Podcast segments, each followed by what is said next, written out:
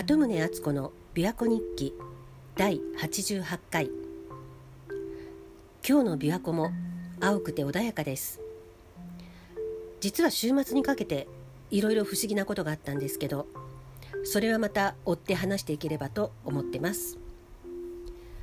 先週は父が入っていた老人ホームの話をしてたのでその後もお年寄りのことをいろいろ思い出してたんですけど母がまだ60代だった頃に初めて命に関わる病気で入院したことがあってで幸い一命を取り留めてその後20年弱生きたんですけどその入院の際に最初 ICU にいてでその後普通の病室に移ってだんだん状態が良くなってで最後に4人部屋に移ったんですけどその時に同じ部屋にいた患者さんたちが、まあ、みんなおばあちゃんたちなんですけどとっても優しくて感じのいい方ばっかりで。で中でも一番年上のおばあさんが本当に可愛い感じの方で入院中でも毎日ちゃんと髪を溶かして鏡でチェックして綺麗にしてらしてねなんかおしゃれ心を忘れてないなって感心したんです。で一番感心したのがその時その方は点滴をしてらしたんですけど多分トイレに行きたくてふと目が覚めたんだと思うんですが点滴していることをコロッと忘れてそのまま普通にベッドから立ち上がって歩き出したらその勢いで点滴がバッて外れて点滴が倒れてしまったんですで近くにいた人たちがびっくりして「大丈夫ですか?」って駆け寄ったんだけど「大丈夫大丈夫痛いのがわしだけでよかった」他の人に痛い思いをさせんでよかったっておっしゃったんです。でも多分結構痛かったと思うんですよね。なんか注射針が外れかけて。私だったらいくら自分のせいでもあまりの痛さに八つ当たりしてしまいそうだと思ったんですけどこのばあちゃんは自分の痛みよりも他人のことを考えててすごいなって。私も年を取ったらこんなおばあちゃんになりたいなって思ったことを覚えてます。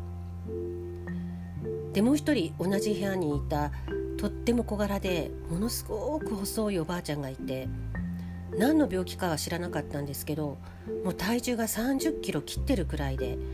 その状態で手術を受けて戻ってらしたんですけど後で聞くとやっぱりかなりやばい状態だったらしいんです、まあ、でも無事に手術が成功してでそのおばあちゃん麻酔が覚めた後に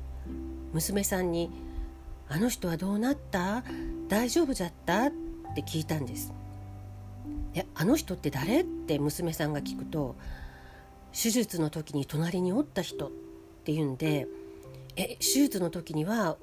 お医者さんと看護師さん以外誰もおらんかったよ？って言ってもおばあちゃんは隣に別の患者さんが横になってたって言うんです。でその時に薬が一つしか残ってないんですけどどうしますか?」って聞かれて「そちらの人にあげてください」って言ったんじゃけど「あの人は助かっちゃったかね?」って心配してたんです。でもちろんそんな人はいなかったのでそれはおばおばあちゃんの夢だったのか妄想だったのかわからないんですけど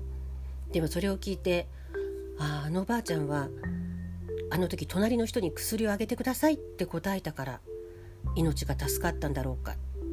て心の中で思ったんです。私だったら何て答えたんだろうってこんなおばあちゃんになれたらいいなって思いつつでも人間その時になってみないとわからないですよね。で私の母もその一命を取り留めた手術は10時間近くかかったと思いますけど後で本人に聞いてみると手術の間はずっと素敵な夢を見ててとっても楽しかったそうです。フランスに旅行していてベルサイユ宮殿みたいなところで私も一緒に食事をしてたそうです。周りの壁がクリーム色だったことを覚えてるって言ってましたけどそれは多分手術室の壁の色だったと思います、まあ、だから母は自分が死にかけているとはつゆにも思ってなくて手術の後に主治医から詳しい話を聞いてで初めて自分がどういう状態だったかを知って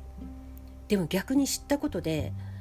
手術は成功したというのに急に怖くなったらしいんですね。死んでいたかもしれないと思って。でこれからまたいつそういう死ぬかもしれないっていう恐怖に襲われたらしくってその思いを私に打ち明けてくれました。不安でたまらなかったんでしょうね。でその時私は、まあ、口から出任せで死ぬっていうことはこの世から去ることだからこの世では死って言ってるけれどもでも同時にあちら側の世界に行くわけだからそれはあちら側の世界にしたら生まれることでしょ？あちらの世界に生まれるってことだからだからこの世界とお別れするのは寂しいことだけど別に怖いことではないはずよ。この世に生まれてくる赤ちゃんはまだこの世を見たことがないからもしかしたら生まれるのが怖いとか参道が細くて暗くて怖いって思ってるかもしれないけどこちら側ではみんな赤ちゃん早く生まれて生まれておいでって喜んで待ってるでしょ？それと同じようなもんじゃないかな。だからその時が来ても怖がる必要はないよみたいな話をしてとりあえず安心させたんですけどでも実際どうだったのか。それから20年弱でこの世を去った母に話を聞けるものなら聞いてみたいです。お盆が近づいてきたので今日はこんな話になりました。アンカーでお聞きの方は音声メッセージが残せます。それ以外でお聞きの方は鳩宗敦子 .com のお問い合わせページからメッセージが送信できます。鳩宗敦子でした。